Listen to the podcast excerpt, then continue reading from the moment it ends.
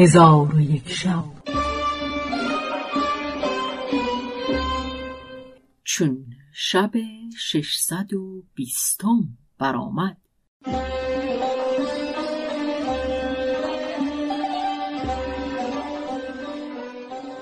گفت ای ملک جهانبخش ملک سراسیمه بر پای خواسته با خازن به خزانه اندر شدند.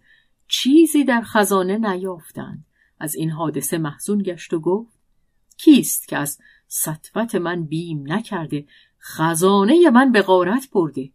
آنگاه در غضب شد و بیرون آمده به دیوان برنشست. بزرگان لشکر بیامدند و از خشم ملک همی ترسیدند.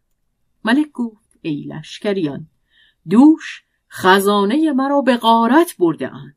نمی‌دانم کیست که از من حراس نکرده و خزانه من برده است. لشکریان گفتند این کار چگونه تواند شد؟ ملک گفت از خازن سوال کنید لشکریان از خازن پرسیدند. خازن گفت دوش خزانه را همه چیز بر جا بود. امروز خزانه را توهی یافتم و نقبی در آنجا ندیدم و او را قفل نشکسته بود. لشکریان از این سخن در عجب شدند و هیچ یک جوابی نگفتند مگر همان مرد سپاهی که نمامی سلیم و سالم کرده بود. گفت ای ملک من تمامت شب بناها دیدم که قصر بنا می کردند. چون روز برآمد معموره یافتم که نظیر ندارد. از خداوند او جویان شدم. گفتند جوزر آمده و این قصر بنا کرده است و در نزد او کنیزکان و بندگان هستند و مالی بسیار از این سفر آورده و برادران خود را از زندان خلاص داده و او را در خانه خیشتن سلطنتی است. ملک گفت در زندان نظاره کنید. چون نظاره کردند سلیم و سالم را در زندان نیافتند و ماجرا به ملک حدیث کردند. ملک گفت خسم من آشکار شد. هر کس سلیم و سالم را از زندان بیرون کرده همانا او خزانه من به یغما برده. وزیر پرسید یا سیدی آن کیست؟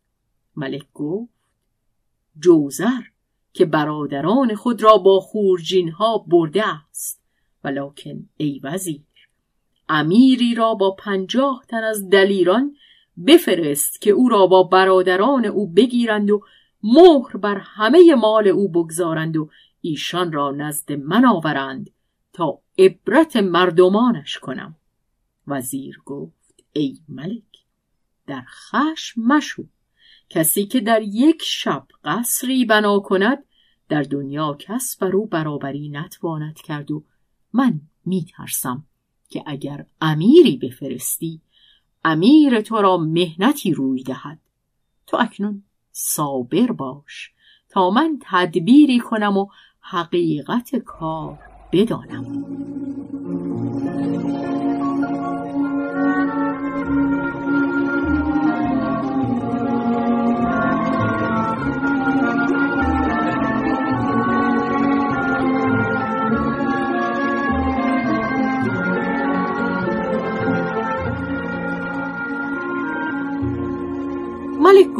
ای وزیر تدبیری کن. وزیر گفت او را به مهمانی به طلب و دوستی بر وی آشکار کن و از حالت او باز پرس اگر او را زورمند یافتی در گرفتن او حیلتی باید کرد و اگر ضعیف بینی در حال به گرفتن او فرمان ده. ملک گفت امیری بفرست و او را به میهمانی دعوت کن. پس وزیر امیری را که عثمان نام داشت و بسیار احمق و خودپسند و متکبر بود به سوی جوزر روانه کرد که او را به زیافت بخواند.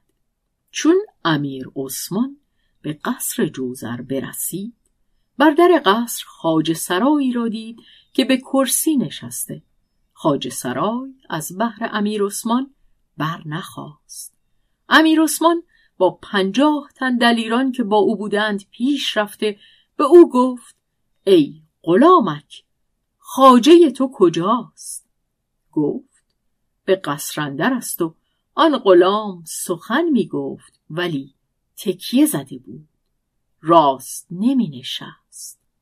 امیر عثمان از آن حالت در خشم شد و به او گفت ای غلامک پلید مگر از من شرم نداری که من با تو سخن می‌گویم و تو چون زنان آبستن به یک پهلو افتاده ای غلام گفت سخن دراز مکن و به راه خود شو.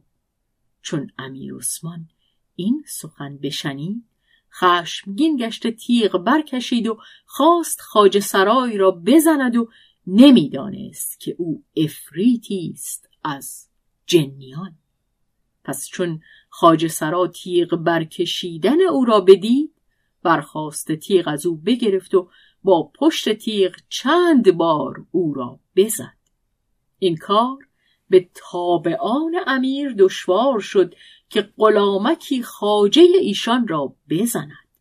آنگاه تیغ ها برکشیدند.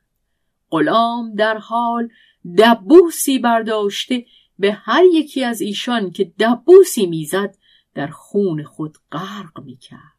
پس ایشان همی گریختند و غلام ایشان را همی زد تا اینکه از قصر دور شدند و غلامک بازگشته بر کرسی نشست و از هیچ کس باک نداشت.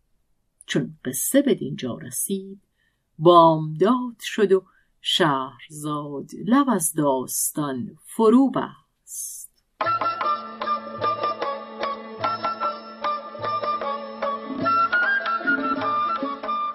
قصه گو شهرزاد فتوهی. تنظیم مجتبا